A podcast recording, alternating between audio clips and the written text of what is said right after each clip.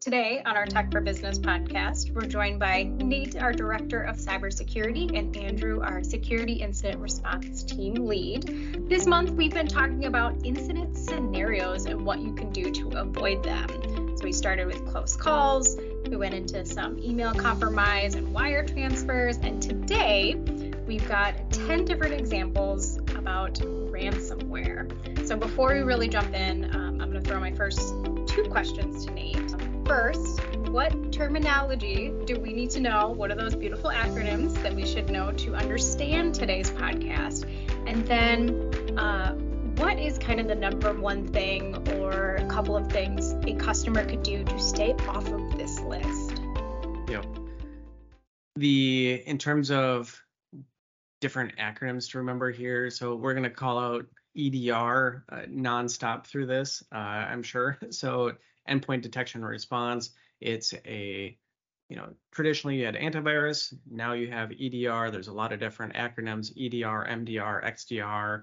Um, I'm not going to go into depth of those ones, but essentially what it does is it's bringing in behavioral monitoring into your traditional antivirus solution, um, trying to catch the the unknown risks, something that even if it's not malicious software, but it uh, behaves abnormally in a malicious way, it can still take action on that type of stuff. Uh, so that's going to be a big one. Uh, MFA, multi-factor authentication or two-factor authentication, uh, depending on what you're used to hearing. Um, we might bring up, you know, IC3. Uh, we talked about that a little bit on the email compromise wire transfer. Uh, it's the Internet Crime and Complaint Center, which is the FBI's reporting division of cybercrime. Um, the I might bring it up RTOs, RPOs a little bit. So reti- recovery time objectives, recovery point objectives, uh, business continuity planning, uh, all of that type of stuff is all going to be tied to your backups, how fast you can uh, back things up, at how much data can you potentially lose uh, throughout that. Uh, those are the big ones that I can think of um, off the top of my head. And then I would say the biggest things to try and stay off of this list is EDR and multi-factor are going to be the two biggest ones that come to mind. Um, unfortunately, in most of these cases, you're going to find that having one or both of those solutions would have prevented a lot of this stuff from happening in the first place. Um, removing local admin uh, permissions. Otherwise, there's also uh, application whitelisting is another one. So no new software can be introduced into your environment unless it's previously approved, because every one of these ransomware cases, the threat actor had to introduce new malicious software into the environment to encrypt data or steal data. And so if you have some type of application whitelisting tool in place, uh, you're going to very quickly uh, prevent yourself from being on this type of list. So, sure, I don't know if you had anything else. I think one thing, uh, DR, disaster recovery. Um, you're talking that with the RTO, RPO. Um, so yeah, I think disaster recovery would be the only other one I think that we are going to be talking quite a bit about. For sure. And all the names and, and some information have been changed to protect the innocent, just saying our little legal spiel. Um, but yeah, how do you want to start us off today? Uh, I guess I'll start off with the first one. Um, this was a relatively recent incident. Um, it was from a threat actor group called Akira. Um, this client, they were compromised through their VPN, uh, the Cisco VPN, um, very prevalent now in um, ransomware cases just because there are plenty of vulnerabilities that have come out for the Cisco's and Cisco VPNs. Um, what happened was attacker got in, they were able to uh, move laterally, escalate their privileges due to weak password policies, overused admin, uh, the same admin password for all the local devices. Um, in this event, um, the attackers were able to encrypt their backup server. Their backup server uh, essentially encrypted the backups off in the cloud. So essentially, they ransomware themselves by having this server get encrypted. Um, important things for that to prevent. Um, EDR would have been a big and important um, tool to have in place. making sure that you do not reuse local admin passwords. Um, you know, Microsoft Laps, that's a, a, free tool that can be deployed, um, very easy to do. Um, as far as uh, other things, I would also say making sure your VPN and all points of egress on your network are up to date. Firewalls, your VPNs, um, any sort of SD-WAN, anything like that, uh, where somebody from the outside can come in. It's the most up to date as possible. Um, another event uh, that happened uh, was through a, a, threat actor called Lockbit 2.0. Um, again, this was a compromise of a Cisco VPN, um, very similar in time frame from this uh, the past one that we spoke about. Um, this one, the client did have EDR, but they did not have EDR on all of their endpoints. So the attacker was able to compromise a device without EDR and then just hammer on every single other device until it they were able to encrypt um, other devices. Um, so again, making sure that your firmware is up to date on all externally facing devices, um, and making sure that you have full coverage of all the devices that come into your network that you own. Um, make sure they have an antivirus solution, preferably EDR, but have some sort of software protection in place. Um, because while EDR did make their job harder, um, no tool is perfect. And as we've talked about the security onion, um, you know, layering your defenses, um, EDR defended, but attackers found other ways because they had that foothold. Yeah, that one was super interesting. Um, just for some additional context behind that one, because in the EDR portal, we saw that the VPN, uh, again, there was an account that was on that VPN that was compromised. So again, multi-factor would have been a nice way to help prevent that. But um, from the logs, we saw the threat actor attempt to escalate privileges to the servers over and over and over again. And so in the logs, we saw the same attempt to all the different servers that had EDR installed. Uh, and then the next logs that we saw was coming from an internal host or workstation that did not have the EDR installed. And then they tried doing the same thing from that to the servers. And again, the EDR solution protected a lot of that stuff. What happened was that the that one internal device that they didn't have EDR deployed on um, had access to the file shares, and so it started trying to encrypt all that data. Now the EDR solution was able to start restoring a bunch of data as much as it could um, based off of I'm not going to get into too much of the depth here, but uh, on the way that that typically works. But it was able to start trying to restore as many files as it could. Um, unfortunately, they ha- did have to start pulling from backups um, because there were some limitations of uh, data coverage of you know what was acceptable. So uh, this is again where we're starting to talk about things like recovery time objectives and recovery point objectives is if you know let's say you're taking a snapshot every 24 hours or every 5 hours but you actually needed data within the last hour you might still need to pull back from a backup or potentially um, update your backup frequency to the, uh, help accommodate what the actual business needs are um, but again for me that, that was a really really interesting one seeing the tool continually block and block and block until it found that device that wasn't protected. So, um,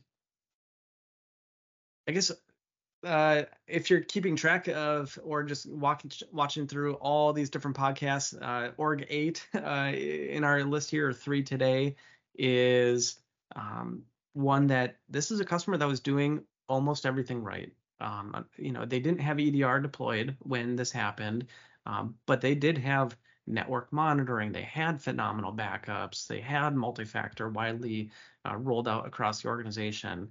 Um, unfortunately, their users did have local admin as well. Um, and so what happened in this next case was that there was a group called Conti. So this is an interesting group that has now uh, shut down.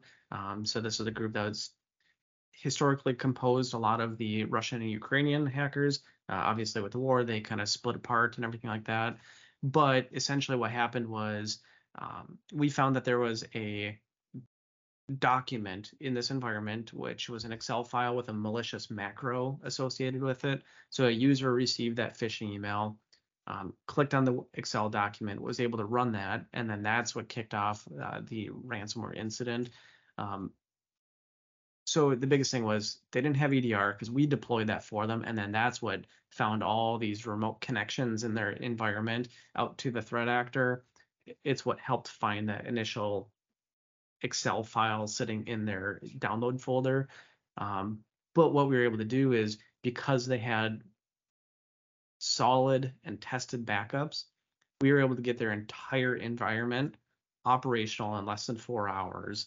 Um, let them continue doing the workday as while that uh, environment was running, we were able to continue doing full restores and forensics uh, without impacting the business. So um, again, the if you start to pair all these different solutions in place and have a proper methodology to protecting the business, um, it, a ransomware incident can be extremely minor impact compared to the traditional impact. Uh, Andrew, what's what's the latest downtime on average for a ransomware incident?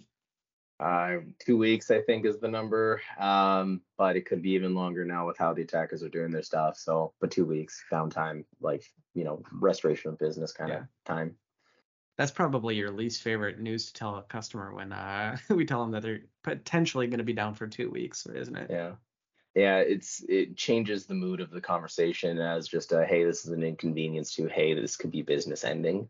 Um, especially businesses that run on slim margins. Uh, you know, they don't have a lot of money coming in to pay everything. They they depend on the ongoing business and being down for two weeks where they don't have that incoming business, it it, it can end the business. And so that mm-hmm. really changes the conversation if that they they know it's you know we shoot to have it up as soon as possible, um, but average downtime is about that two week. Yeah. Uh, I think that I'll, I'll kind of use that as a segue into the next organization because this customer they had great backups that worked. However, they didn't do a great job at testing them with a disaster recovery test to ensure that they could restore as quickly as possible. Um, and so, even though we were able to get the business operational and limping along in the first uh, couple hours, they essentially were majorly impacted for two weeks. Um, and so this was one where the customer had a SonicWall uh, VPN that hadn't, it was actually end of life at the time, hadn't been updated in years. Uh, there's vulnerabilities on it, uh, but they just kept using it everything like that. You know, uh, uh, going back, we even told them, hey, this is end of life. You need to get rid of it. It's a security risk. Uh, didn't upgrade it. Therefore, it led to this incident. But that VPN was compromised. Um, and so with the backups, essentially what happened was they had these backups keeping all their different servers restored and again testing them every single day that they could back up uh, appropriately. But what went wrong in this case was that this customer had i think it was six different servers that all had to intercommunicate with each other to provide the total solution. And what happened there was the appliance that was running those backups and backup recoveries could only spin up three or four of them. And so they had a couple servers that you could not run. And so then you had to spend time doing full restores on those ones uh, rather than running them in a like a virtualized state. Therefore, the business is still down. And so that's what just dragged it on another couple days, um, which again, it was a significant amount of money lost in uh, productivity uh, for that organization. Um, customer also didn't have EDR uh, implemented out there, so people are able to move laterally uh, as new malicious software is being loaded in, um, trying to steal data outside of the organization. Uh, that's another big issue. They did have, you know, sensitive data about customers sitting on their network that was lost as well. Uh, so then you had to go through uh, legal reporting off of that. And then I believe the the last thing that I wanted to mention about that was their their organization was sorry i'm also trying to make sure that i'm not sharing uh, a little too much info here um, it was business altering. We'll just put it that way. Is they had to completely change how their business operated due to this incident, um, even though they were able to successfully restore. So.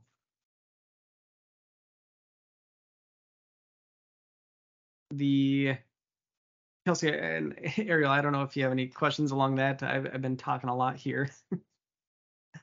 um, Well, I'll kind of yeah. I'll let you. I've got kind of um a little bit of a wrap up question. I mean, I'll ask that later, but this feels very like stressful. If you're if you're in this situation as a company, I mean, what do you do?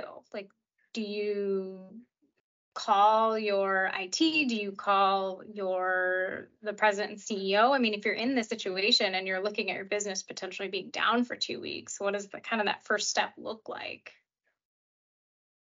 if I may, Nate. Um, What's the, first step on our incident response plan, basically? well, Yeah. make sure you have an incident response plan. Yeah, Yeah. exactly. That's that's really important. Um, you know, you never hope to have an incident, but make sure you Mhm. have an incident response plan. Who is responsible for what applications? Who is the call tree? Who are the um, important people in the mix when it comes to IT, when it comes to finance, when it comes to you know everything? Um, it's important to know this these things ahead of time.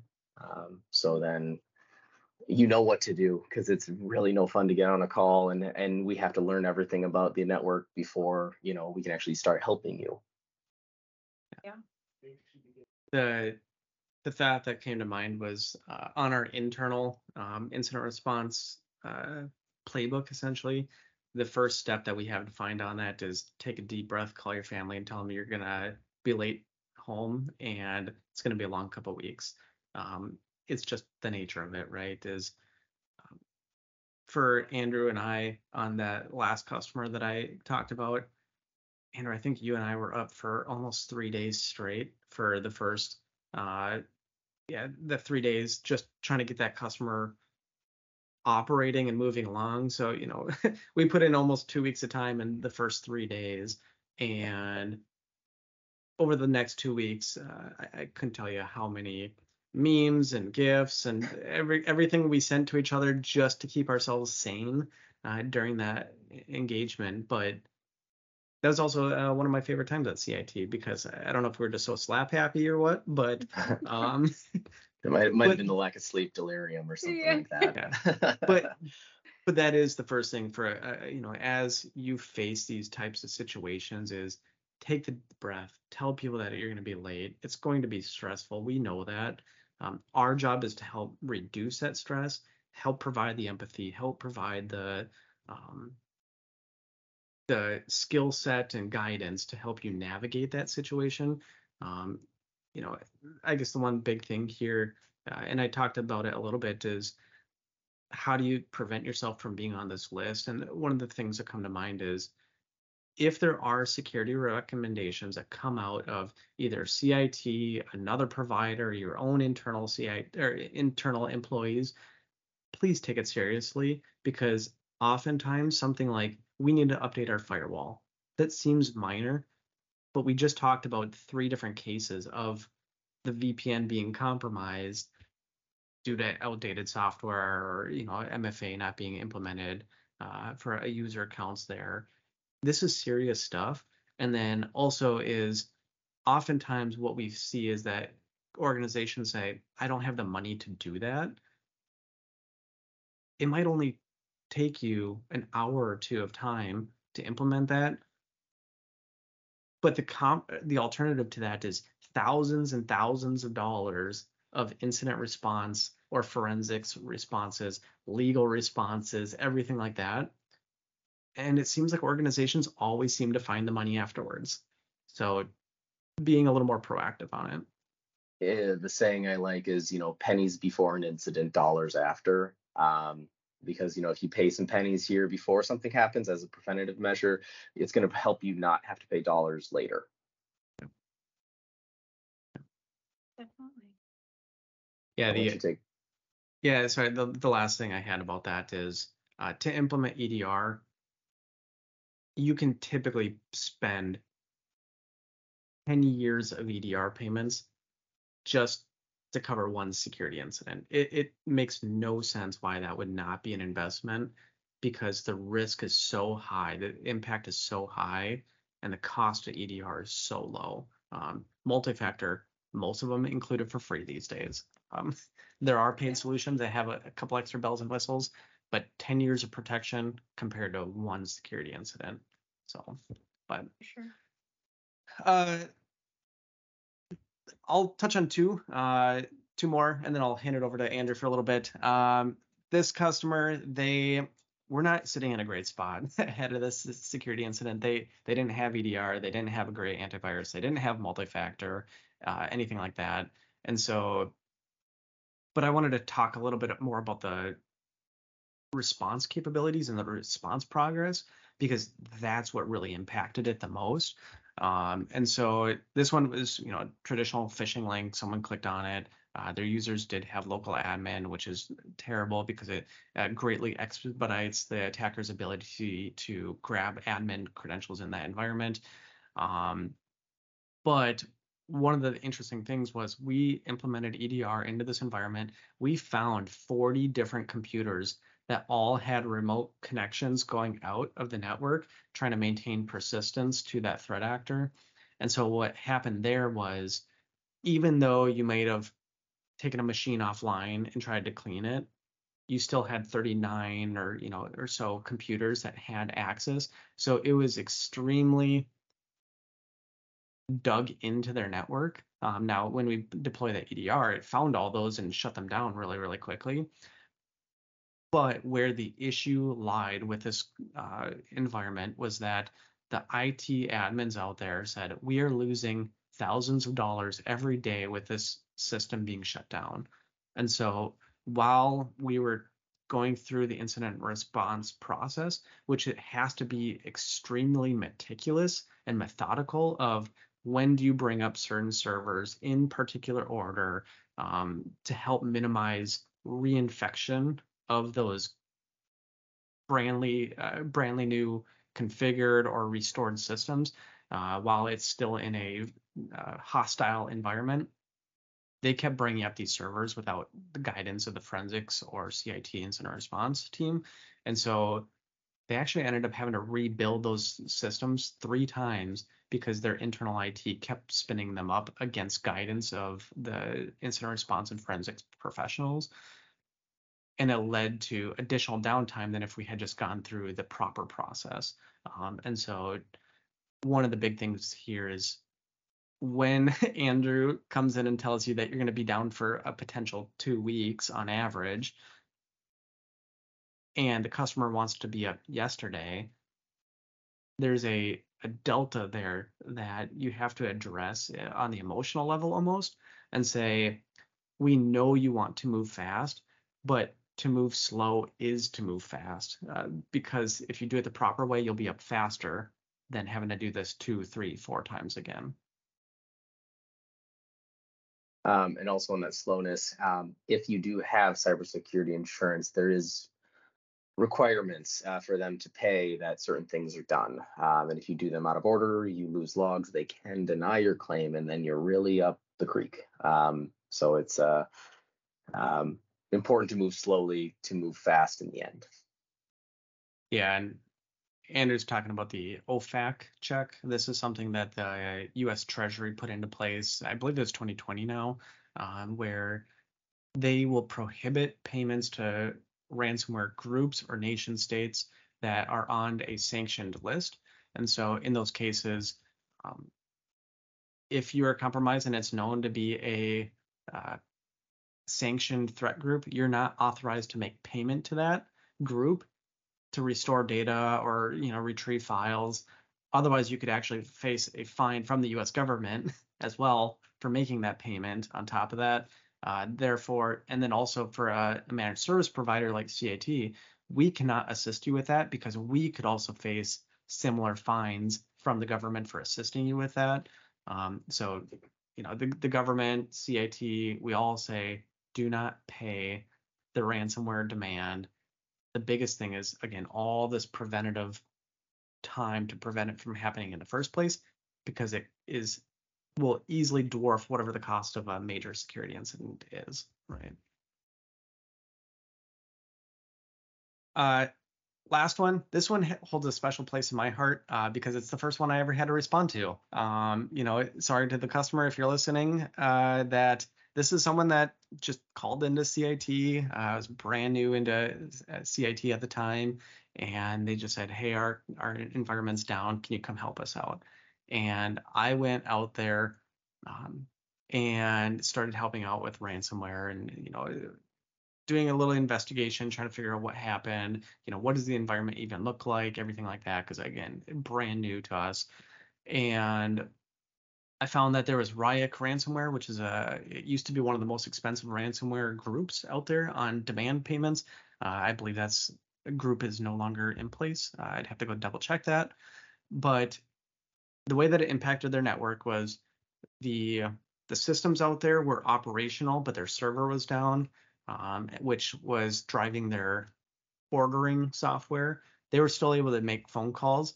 And so their um, order department was literally just writing down customers' names, credit card infos, whatever they wanted to order on pieces of paper while I was there, just trying to keep the, the business operational.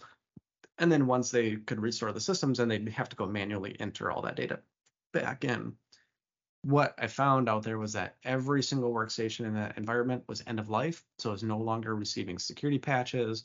They didn't have any type of uh, EDR in place out there. Their server was a 2003 server, also end of life. Um, and then as I was walking around, you know, and I noticed that there was a hard drive plugged into the back of this. As, uh, or sorry, it wasn't even plugged in. It was sitting uh, behind the server. And I asked him, hey, do you have backups uh, for your server that we can maybe restore from? They said, yeah, we do. I said, is that the hard drive that was plugged, uh, you know, or sitting right behind that server? They said, yeah, it was until we unplugged it. Okay, let's uh, let's take it onto a different system and see if we can get it up because the server was completely corrupted. Brought it in, and I saw that ransomware started going down the files of their backups as well, and it stopped three files short of their entire customer database. And so we were able to actually restore that. But they said that if it had hit that file, they would have closed up their shop. Um, but unfortunately, well, fortunately for them, it corrupted the server a little too quick and shut down the server before it encrypt, encrypted their uh, backup there. And so in that case, we were able to actually get the customer back up and operational uh, I believe that one was about two weeks to almost completely rebuild that environment. Um, but the the premise of that is you have to have what they call immutable backups. These are ones that cannot be tampered. And then also there's the you know the three two one rule when it comes to backups. And now I'm gonna totally blank on that. Uh, but essentially having multiple copies of your backups, having different locations where they're stored, um, and I should probably look that up uh, for the the details again on what the three to one specifics are. But essentially, having good solid tested backups, not a hard drive plugged into the the back of your server. On to the next client here. Um, this event um, was due to an unpatched Exchange server, so publicly facing, running an older version of Exchange. Um, we had deployed EDR to their network because they did not have it previously, and we found that there were about 60 sessions connecting to the threat actors. Um, I, uh, the attacker slips my mind here right now. Um, in the event of this uh, compromise, the attackers were able to encrypt their backup server as a Veeam server. Um, I like that Nate brought up immutable backups here just a minute ago because these backups were not immutable. They were still locally stored. So the attacker on the network was able to encrypt all of those backups. Um, it actually required um, some actual data recovery, taking the physical device to be um, manually restored down at the block level. Um, it was uh, very expensive and time consuming. That was truly um, two plus weeks before even business was uh, functioning slightly close to what they were before. I did um, find the uh, what the three two one was again. three copies of your backups, two different methods of storing it. So again, if it's on like a drive level versus cloud level, that would be two different versions of uh, how it's stored, and then one offsite. So the one that Andrew's talking about was they had two copies, one form of storage, two locations because there was an offsite one, but it was doing the same replication. So so it wasn't following the full three two one rule. So sorry, Andrew. Yeah, good. That was essentially uh, my story there for that one. Yeah. Yeah, that was an interesting one because we actually had to call in forensics and data recovery on that one and take all their data and that was the the Hail Mary play to try and get their data back and thankfully it was uh, uh, successful. So Thanks for finding that. I was also Googling on the side, like, oh, I gotta find this. but uh, yeah, um, Andrew, I know you had a couple more incident responses you wanted to uh, share. Yeah, um, another incident here. Um, this is by a threat group called DoppelPaymer. Um, the incident started uh, with a suspicious FedEx email. Um, now, obviously, not from FedEx. Uh, the attackers were able to convince a user to open the document, and from there, the um, attackers were able to compromise the entire network. Um, I think it was uh, $600,000 was the initial payment, and then after um, the time expired, the payment doubled up to 1.2 million. Um, with this incident, there were a lot of end of life devices in the network and maybe more servers than they probably ever needed, period. Um, so it gave a very large attack threshold for the attackers um, to gain foothold, escalate privilege. Um, they did have RSA, uh, MFA in place. Uh, but that wasn't enough with the end of life servers that the attackers were able to compromise. Um, again, did not have EDR in place at the time. Um, now I guess I have another story about a um, incident that was relatively new to me. Um, it was still a network compromise. It was still a threat actor, but they did not encrypt the data. All they did was get into the network, exfil data, and leave a little note that says, "Hey, I got all your data. Pay me." Um, it's interesting, I guess. Um, I get what the thought process is. You know, they're not ending business because you know business ends, you don't get paid. Um, they could still function, but um, it's definitely an, uh, an, an interesting um, attack. Mm-hmm. That was due to uh, weak password policies, um, especially a legacy account that password was set for it many years ago and it was used for many services and so the pain to change that password was um, an assumed risk because they didn't want to have to go through all this other stuff to to update it. Um, so that was a uh, a difficult one to deal with. Um, I, I, didn't hear the end of that one. Uh, the internal IT handled the rest of it, but um, it was a uh, definitely an interesting one. And I think Nate, I'll let you handle this very last one. Yeah, the one thing that I did want to add on about the threat groups that don't always encrypt data. Um, even if they do encrypt data, the, the tactics of these threat actors change over time. And so it's really been interesting to see this where typically they would just encrypt the data, say, give us money, uh, and then that was the end of it, right? Then they switch to what they call double extortion, was they would take the data and then encrypt the data. And then if you didn't pay, they'd say, well, we still have your data that we can potentially leak. Um, and so uh, I think org 8 or org 3 that I mentioned up above was one that they had a lot of sensitive data. They did pay to prevent it from being leaked further. Um, but then they used those backups to become operational. And so those are the ones where uh, that double extortions does tend to sometimes work. Uh, one of the other things that we've seen, and so there's been threat groups like Tommy Leaks, Karakurt, anything like that, where they don't encrypt the data, but they take it. But then what is really interesting about these ones is they don't just tell you that you have the data, they'll start calling your employees and say, tell your IT team and the business leaders to make a payment because we already know that, you know, we have your data. They're ignoring it because that's the other thing they monitor the chat log. and so if you're hopping in and out of that portal trying to see if there's any updates, they see every single time that you're in there, which then prevents better negotiation tactics. Um, And so one of the things there is we've also seen it where they have obtained a customer list of that in business.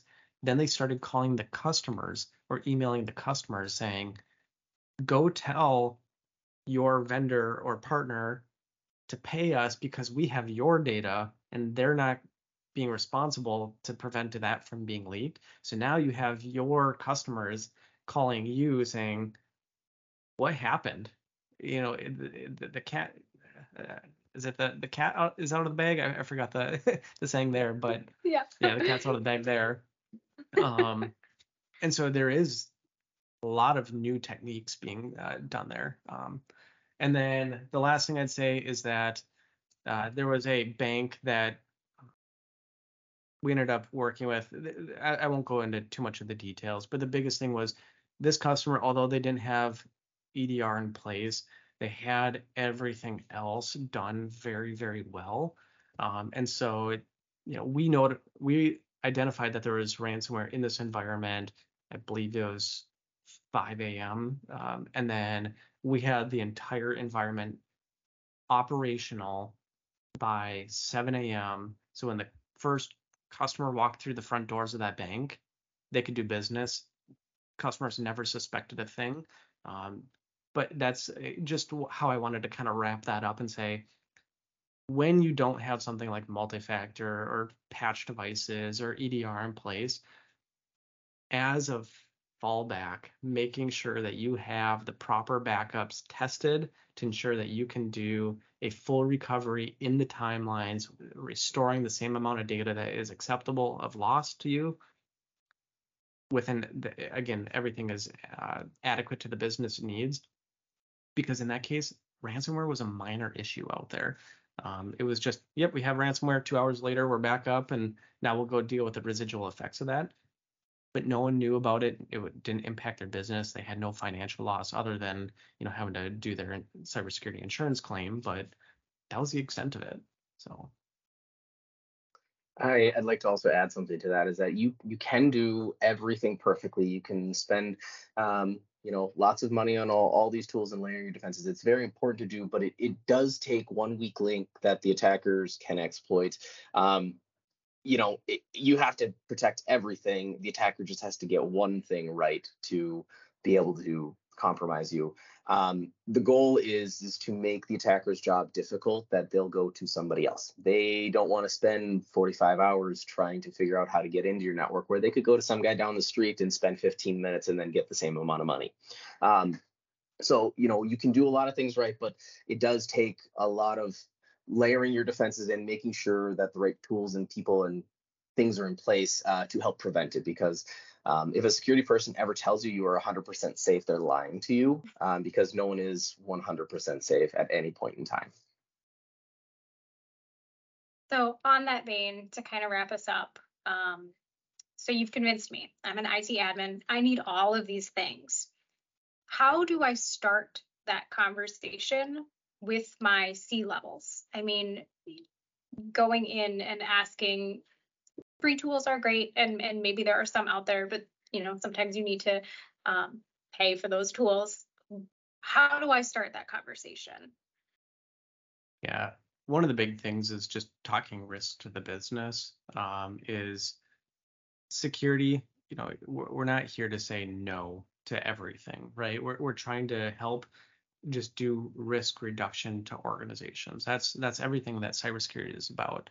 Um, and so, if there is some type of risk to the organization of saying we don't have great backups today, so what is the impact if we lost data today? Uh, you know, maybe our backup server completely crashed uh, and we weren't able to restore data.